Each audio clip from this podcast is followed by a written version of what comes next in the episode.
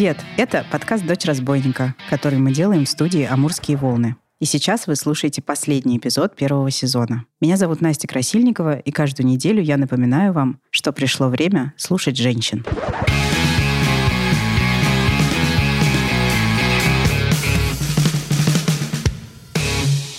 Сегодня мы будем говорить о боли, связанной с женской репродуктивной системой о боли при менструации и перед ней, о боли при эндометриозе, о том, как эта боль измеряется, как это влияет на нас, в какой момент надо идти с этим к врачу и о том, сколько можно это терпеть. Разбираться в этой теме я буду вместе с акушером-гинекологом клиники «Чайка» Маргаритой Ульяновой.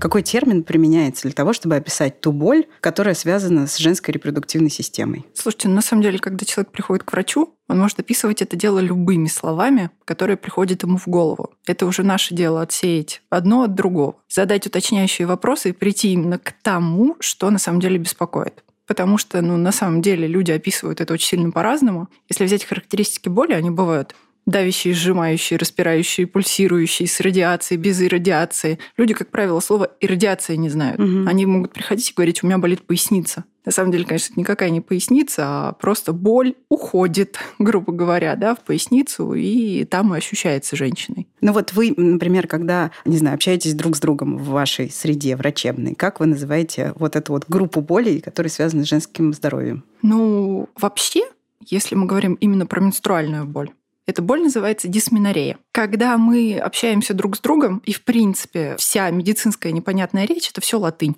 кусочки латыни, которые связаны между собой. И что такое дисминорея? Это расстройство менструации.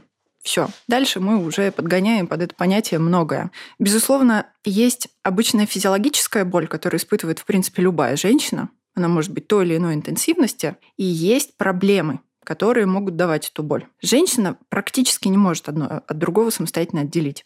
Поэтому мы должны сначала исключить все проблемы, которые могут давать боль, и после этого уже сказать, ну вот такова ваша физиология, что вы испытываете такую боль. Довольно часто, вот если с женщиной поговорить, если залезть там вплоть до ее бабушки, как правило, если есть сестры, мамы, если они хорошо общаются, женщина может сказать, что и у сестры, и у мамы, и у бабушки вся та же самая история была. Такая может быть восприимчивость к боли, потому что все мы индивидуальны, и каждый из нас может ее ощущать по-разному. С другой стороны, некоторые женщины настолько уже адаптированы к боли. Когда ты задаешься вопросом, на самом деле, как ты столько лет терпишь эту боль, женщина говорит, ну, нормально. Ну, подумаешь, я просто на работу не хожу. А так, собственно, я уже к ней привыкла. Поэтому дисминорея, а дальше мы уже начинаем одно от другого отделять. Как можно выяснить, не побывав в теле женщины, насколько это боль интенсивна? Тут сложно, потому что женщины терпят по-разному, оценивают боль по-разному, опять же, в разговоре.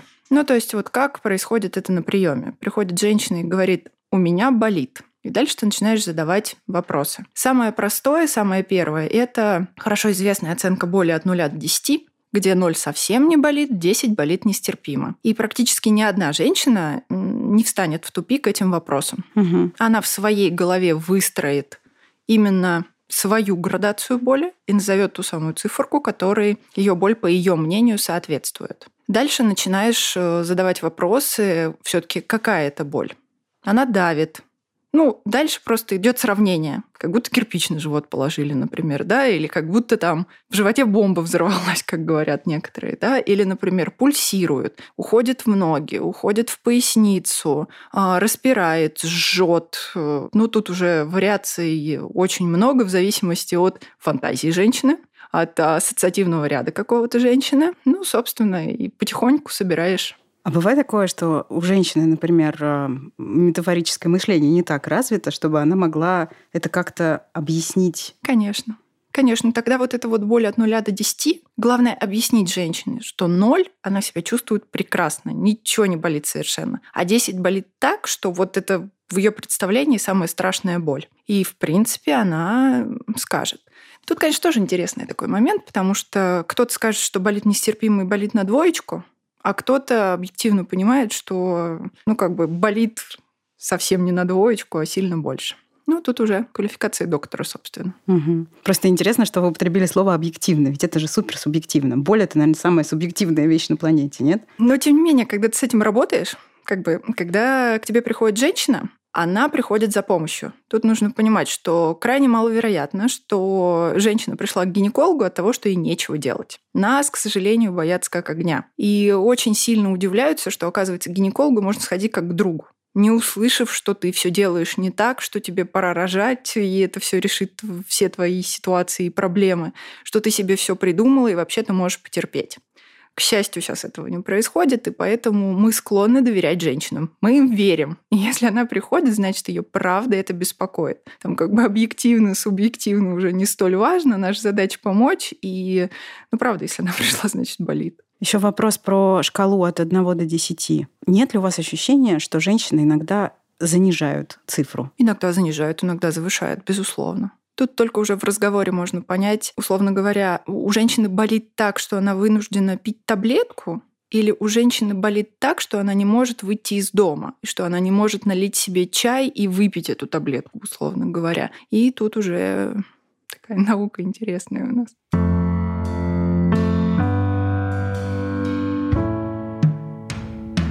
Какими состояниями может быть вызвана эта боль? Именно менструальная вы имеете в виду? Вообще боль, связанная с репродуктивной системой, с наличием у женщины матки. Состояний крайне много, на самом деле. Это от физиологии до реально каких-то объективных причин, э, огромные миомы, которые сдавливают внутренние органы. Ситуация вот разнится очень сильно. Это может быть, э, как я сказала уже, там различные объемные образования органов малого таза, которые могут давать боль.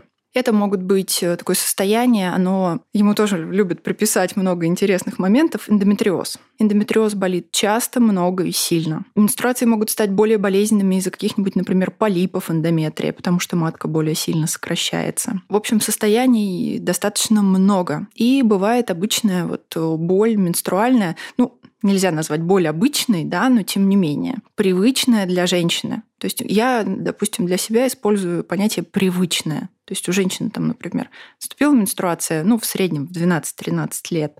И вот из месяца в месяц эта боль одна и та же. В принципе, она знает, что вот сейчас скоро менструация начнется, вот мне надо немножечко потерпеть, все пройдет.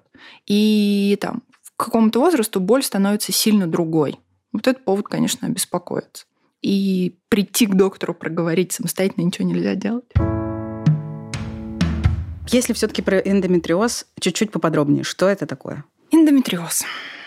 Это, вот зайдем издалека, немножечко с физиологии. Да, у нас есть э, матка, у нас есть трубы, есть яичники. Это основные, ну, там, шейка матки, влагалище, понятное дело. Основные части репродуктивной системы. И каждый месяц, если женщина ничего не принимает, если женщина репродуктивного возраста, каждый месяц у нас идет подготовка матки к беременности первый день цикла – это не окончание менструации, не первый чистый день, а день именно начала кровянистых выделений. Выходит старый отработанный эндометрий, если его можно так назвать. Продолжительность э, этого момента там, от 5 до 7 дней в среднем. У кого-то больше, у кого-то меньше, но назовем это нормой. После этого в полости матки начинает нарастать под действием гормонов новый эндометрий который потом будет претерпевать изменения там различные, опять же, готовиться к беременности. А вот уже если, там, например, оценивать критерии УЗИ, то сразу после менструации у нас толщина эндометрия, ну, там порядка 4 мм, 3-4. Уже к моменту овуляции толщина эндометрия достигает, как правило, в норме там, до 15 мм. Соответственно, вот эта самая ткань, то есть слизистая полости матки, которая готовится к беременности, по ряду причин может расти не только в матке. Я помню еще, когда заканчивал институт, давно, было 13 теорий развития. Угу. О чем говорит 13 теорий развития? О том, что мы не знаем. 13 теорий развития эндометриоза. Эндометриоза. Да, кто-то говорил о том, что это гормональная теория, наследственная теория, теория имплантации клеток эндометрия, когда у нас идет ретроградный ток крови, то есть обратный ток крови по трубам. В общем, разобраться в этом достаточно сложно, до конца еще никто не может, но понятно, нам совершенно понятно, что у женщины с эндометриозом эндометрий растет не только в полости матки, может расти на на брюшине, может расти за маткой, может расти в самом теле матки, может расти в головном мозге, может расти в легких, ну то есть совсем не там, где нужно. И каждый этот участок, он болит. Поэтому женщина может испытывать боль, которая, собственно, ну, совершенно не должна быть у женщины. Опять же, только в ходе разговоров, обследований можно понять, в чем ситуация. К сожалению, не все умеют диагностировать эндометриоз. И приходят женщины, которые объективно с эндометриозом уже вот она открывает дверь, и с первых нескольких фраз ты понимаешь, что у женщины есть эндометриоз. Женщина регулярно ходит к гинекологу, наблюдается, и, к сожалению, этот диагноз ей не выставлен, эм, лечение не назначено. Опять же, тут стоит очень важно сказать, что Лечения до конца эндометриоза не существует. Золотой стандарт – хирургическое лечение, но он прогрессирует. Это хроническое прогрессирующее заболевание. Поэтому только с огромным умом и вниманием нужно подходить к лечению эндометриоза. И, к сожалению, сейчас даже те медикаментозные препараты, которые существуют, они сводятся все к одному действующему веществу. Эндометриоз диагностируют каждой десятой женщине, то есть среди ваших подруг или знакомых точно есть как минимум одна девушка с этим заболеванием. А может быть, это вы сами. Предполагается, что в мире около 180 миллионов женщин с эндометриозом. И тем не менее, это заболевание до сих пор недостаточно изучено. Боль при эндометриозе может быть очень сильной. Не так давно я читала роман ирландской писательницы Салли Руни, который называется «Разговоры с друзьями». Главная героиня этого романа, Фрэнсис, в какой-то момент получает диагноз эндометриоз. Мне запомнилось, как Фрэнсис описывала свою боль во время месячных. В ту ночь я проснулась вся в поту под одеялом. Вначале казалось, что это еще сон или я смотрю кино. Комната деформировалась, окно и дверь как будто были дальше, чем обычно. Я попыталась сесть, и низ живота пронзила странная мучительная боль, от которой перехватило дыхание. Я ударилась лбом о край ванны, чтобы отвлечься от боли в животе. Боль была мучительной, словно все внутренности завязывали в узел. Бренд Libres, спонсор этого эпизода, в 2020 году выпустил Pain Report. Это большое независимое исследование, проведенное в рамках кампании по изучению эндометриоза. И согласно глобальному исследованию женского здоровья, проведенному в 10 странах, две трети женщин с эндометриозом впервые обратились за помощью из-за тревожных симптомов в возрасте до 30 лет, и при этом многие из них ощущали симптомы с самых первых месячных. От появления симптомов до постановки диагноза в среднем проходит 7,5 лет. Ошибочный диагноз первоначально был поставлен 68% женщин с эндометриозом в Великобритании.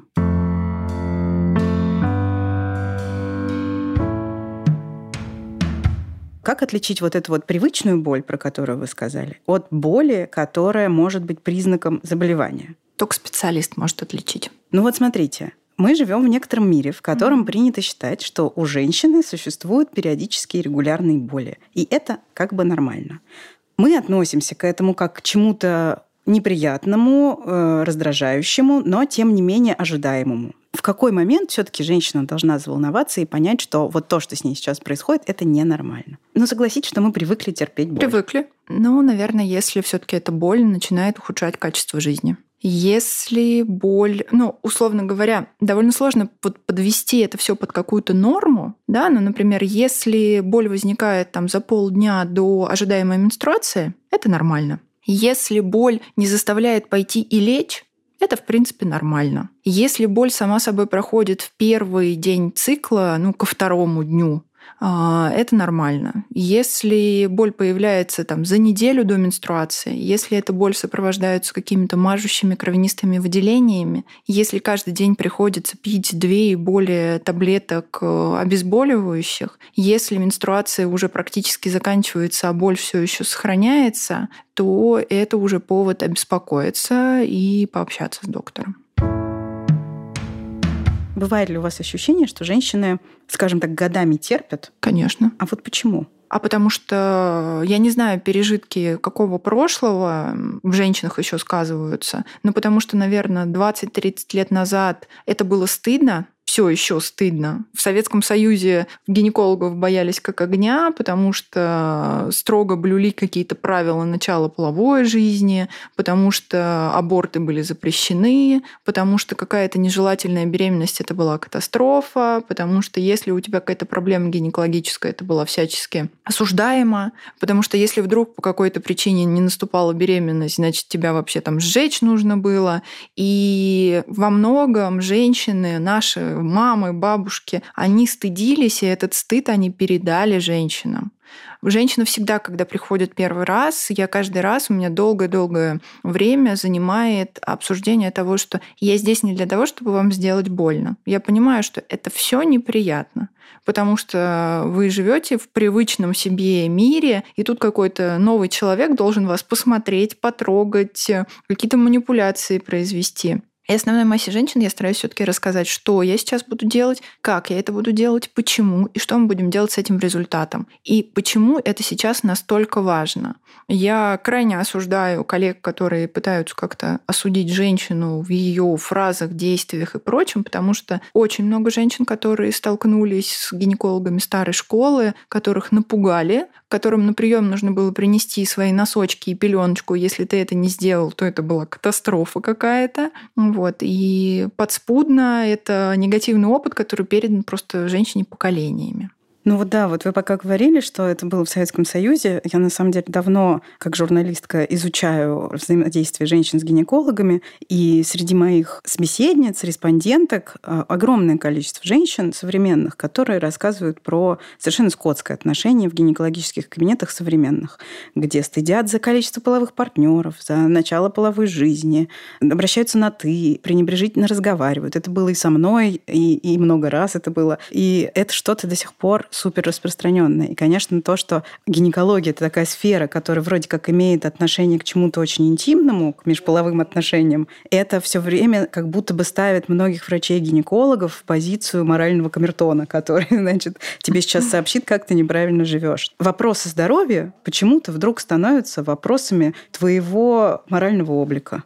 И это просто очень Нет, это правда, так, так не должно быть. Вот просто я думаю, что, может быть, женщины недооценивают да, свою, в том числе, боль и состояние, именно потому, что в кабинете гинеколога они уже сталкивались с пренебрежением. Конечно. Есть такое дело, к сожалению. А вот у какого количества женщин менструации болезненные? Ну, да, я думаю, что больше половины. То есть бывает такое, что это состояние как-то не влияет на... Бывает. Но Бывает, часто. Да. Вы знаете, мы все-таки, вот опять же, почему я сказала, что женщины находятся в разном эмоциональном состоянии, по-разному переносят эту всю ситуацию. А, если мы берем Москву, когда нам всем куда-то нужно бежать, что-то делать, э, и, в принципе, уровень стресса достаточно велик, то и ПМС переносится хуже, и менструация переносится хуже. Если где-то свежий воздух, мы на отдыхе, и все прекрасно, мы в расслабленном состоянии, боль переносится, правда, легче. Не потому, что она стала легче, а потому, что наше к ней отношение стало немножечко другое. Вот, в этом тоже есть такой моментик, есть пунктик. У москвичек менструации более болезненные. Восприимчивость к боли немножко другая, да. да. Вот интересно, а восприимчивость боли все таки тоже как измеряется? Нет такой шкалы, которая... А что такое болевой порог? А болевой порог – это тот э, какой-то метафорический момент, который у женщины индивидуален. То есть насколько хорошо она может терпеть эту боль, переносить. Это не значит, что ей не больно в этот момент. Это значит, опять же, насколько она страдает при том или ином состоянии. Да, какие-то женщины падают в обморок от менструальной боли.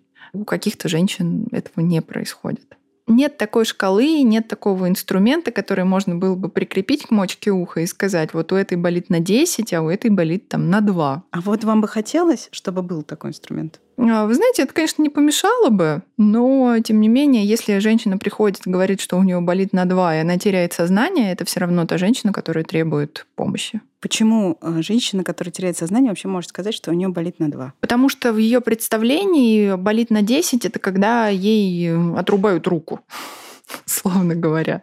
Она эту боль не знает, и, соответственно, она где-то там прочитала, что менструальная боль это в целом на 2. И вот у нее поэтому болит на 2. Она вот прочитала, что это ничто по сравнению там, с родами или с какой-нибудь почечной коликой. И она убеждена, что это нормально. Поговорить с подругой она стесняется, поговорить с мамой она не может, потому что это не те отношения. А гинеколог когда-то ее напугал, и поэтому вот она один на один со своей болью. Ну и как-то себя тем самым успокаивает. Она же живет, значит, болит не смертельно.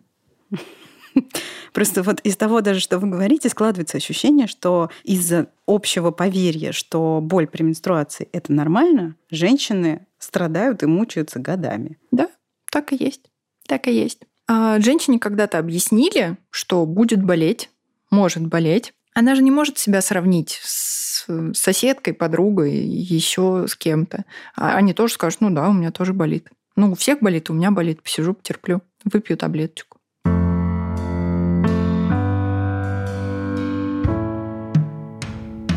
В 2020 году бренд Libres, партнер этого эпизода, провел опрос. Выяснилось, что 52% женщин и 53% мужчин в России считают, что острую менструальную боль нужно просто терпеть. Вообще в России многие считают, что боль — это часть женской природы. Вы наверняка слышали вопрос «А как же ты будешь рожать?», который в России задают девочкам, девушкам и женщинам при жалобах на боль. Либрес предлагает перестать обесценивать боль, связанную с наличием женской репродуктивной системы. Поэтому в Либрес составили словарь боли, который должен помочь пациенткам и врачам говорить на одном языке и лучше понимать друг друга. Это такая попытка создать универсальный язык для описания болевых ощущений. Ссылку на словарь я оставлю в описании этого эпизода. Вот, например, как разные женщины описывают свои болевые ощущения. Электрические разряды, впивающиеся шипы, разрушительный поезд, мучительная тяжесть, чечетка на животе. И пока я читаю эти метафоры, я понимаю, как точно многие из них описывают то, что я чувствую каждый месяц. Я согласна с тем, что язык определяет сознание. Вряд ли эндометриоз начнут лучше диагностировать и лечить, если мы продолжим считать сильную боль частью так называемой женской доли и говорить женщинам в ответ на жалобы что-то вроде «родилась, терпи». Поэтому я считаю очень важными те проекты, которые помогают нам внимательно присмотреться к тому, как мы говорим и как слова влияют на нашу жизнь. Один из этих проектов придумала иллюстраторка и феминистка Кристина Бояркина. Это инстаграм-аккаунт «Это сексизм». Ссылку на него я тоже оставила в описании эпизода. С Кристиной я обсудила то, как мы говорим о менструации и о боли, с которой многие женщины встречаются каждый месяц. Сначала я попросила Кристину рассказать побольше про ее проект. Привет, меня зовут Кристина, и я делаю проект «Это сексизм», про сексизм в русском языке. И в своем проекте я рассказываю про то, как э, сексизм проявляется в русском языке, чем он вреден и все это сопровождаю красивыми иллюстрациями от разных художниц. Можешь пару примеров привести сексизма в русском языке, чтобы мы все сразу поняли, о чем именно идет речь? Ну, самое первое, что приходит на ум, это когда женщин называют бабами и телками, причем что это повсеместно происходит. Это и в, по телевизору, и в фильмах, и в стендапах, и от знакомых мы это слышим. И это вообще не нравится очень многим женщинам потому что это обидно, и к мужчинам ну, когда даже говорят мужик, это не так сильно оскорбительно, как э, когда женщину называют бабой, потому что мужик несет такую негативную коннотацию. Это скорее как похвала, что ты там крутой мужик. А к женщине их называют истеричками, и матерей называют я же матерями. В общем, ты вообще не можешь быть просто женщиной или девушкой, к тебе обязательно найдется какой-нибудь оскорбительный ярлык, э, который обесценит твои все интересы и увлечения, и просто твою внешность, все что угодно. Когда женщина делает что-то такое храброе, сильное, говорят баба с яйцами. И это тоже просто... Во-первых, это звучит ужасно. И во-вторых, ты тоже как бы хвалишь, если женщина что-то сделала крутое, то она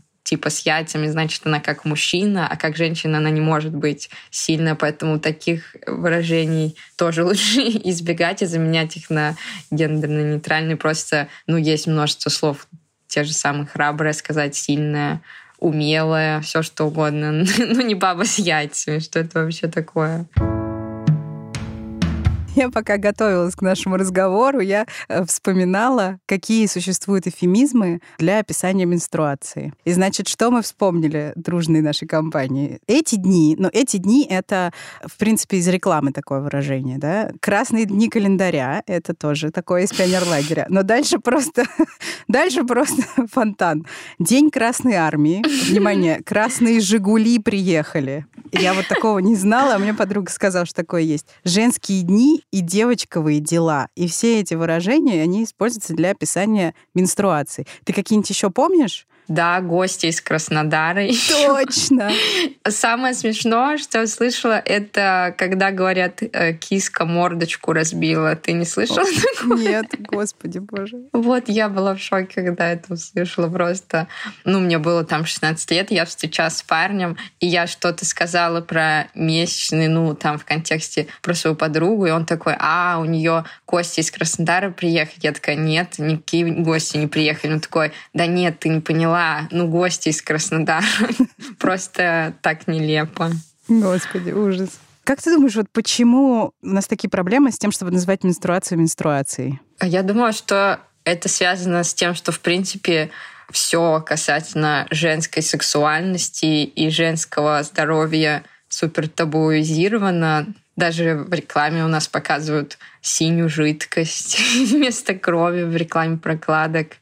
И женщина как-то, в принципе, приравнивается к какому-то такому объекту без волос, без э, выделений вообще. Она должна быть такая идеальная, как кукла. И даже многие мужчины приравнивают, говорят, вот вы про свои месячные говорите, давайте еще испражнения обсудим. Ну, то есть приравнивать это каким-то вещам, хотя это, по сути, просто кровь.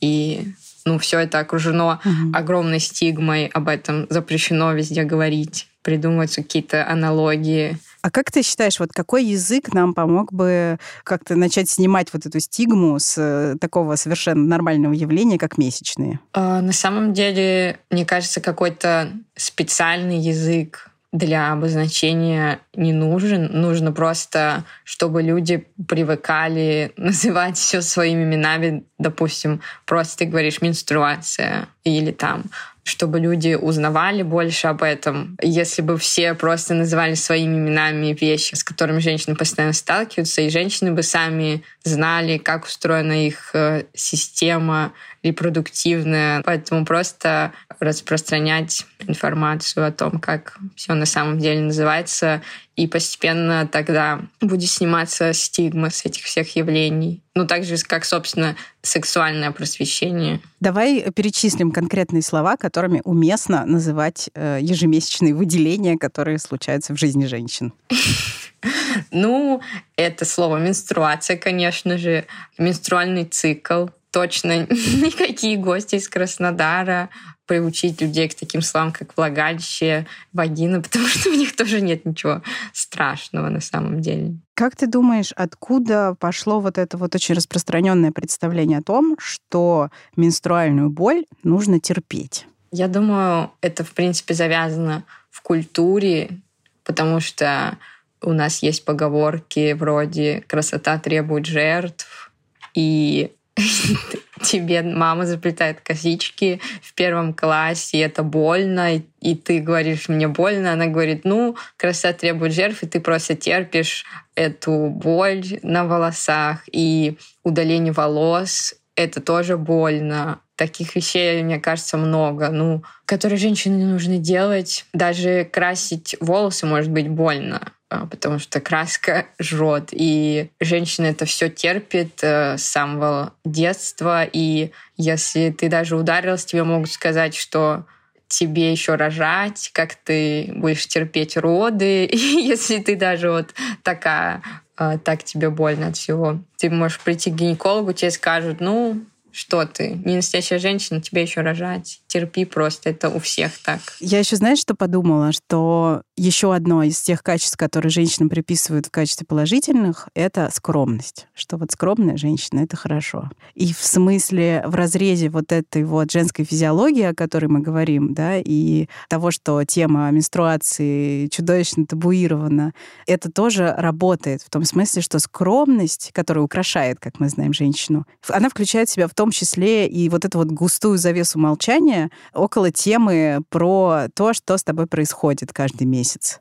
И вот как будто бы нам приходится жить вот с этими представлениями, что хорошая женщина, она, во-первых, терпит, а во-вторых, молчит об этом. Ну, на самом деле, да, мне кажется, в принципе, вот это представление о скромной, тихой женщине, особенно вот скромность, это порождает вообще много проблем. Даже тот факт, что женщины просят себе более низкую зарплату, И это одна из причин, почему женщины получают меньше денег, потому что они ниже себя оценивают. Это ведь тоже из-за скромности.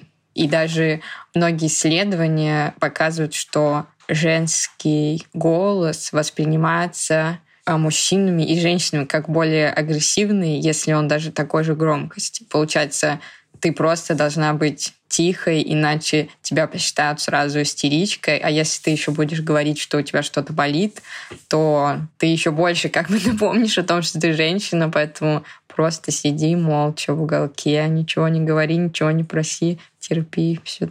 Тогда, возможно, все будет хорошо.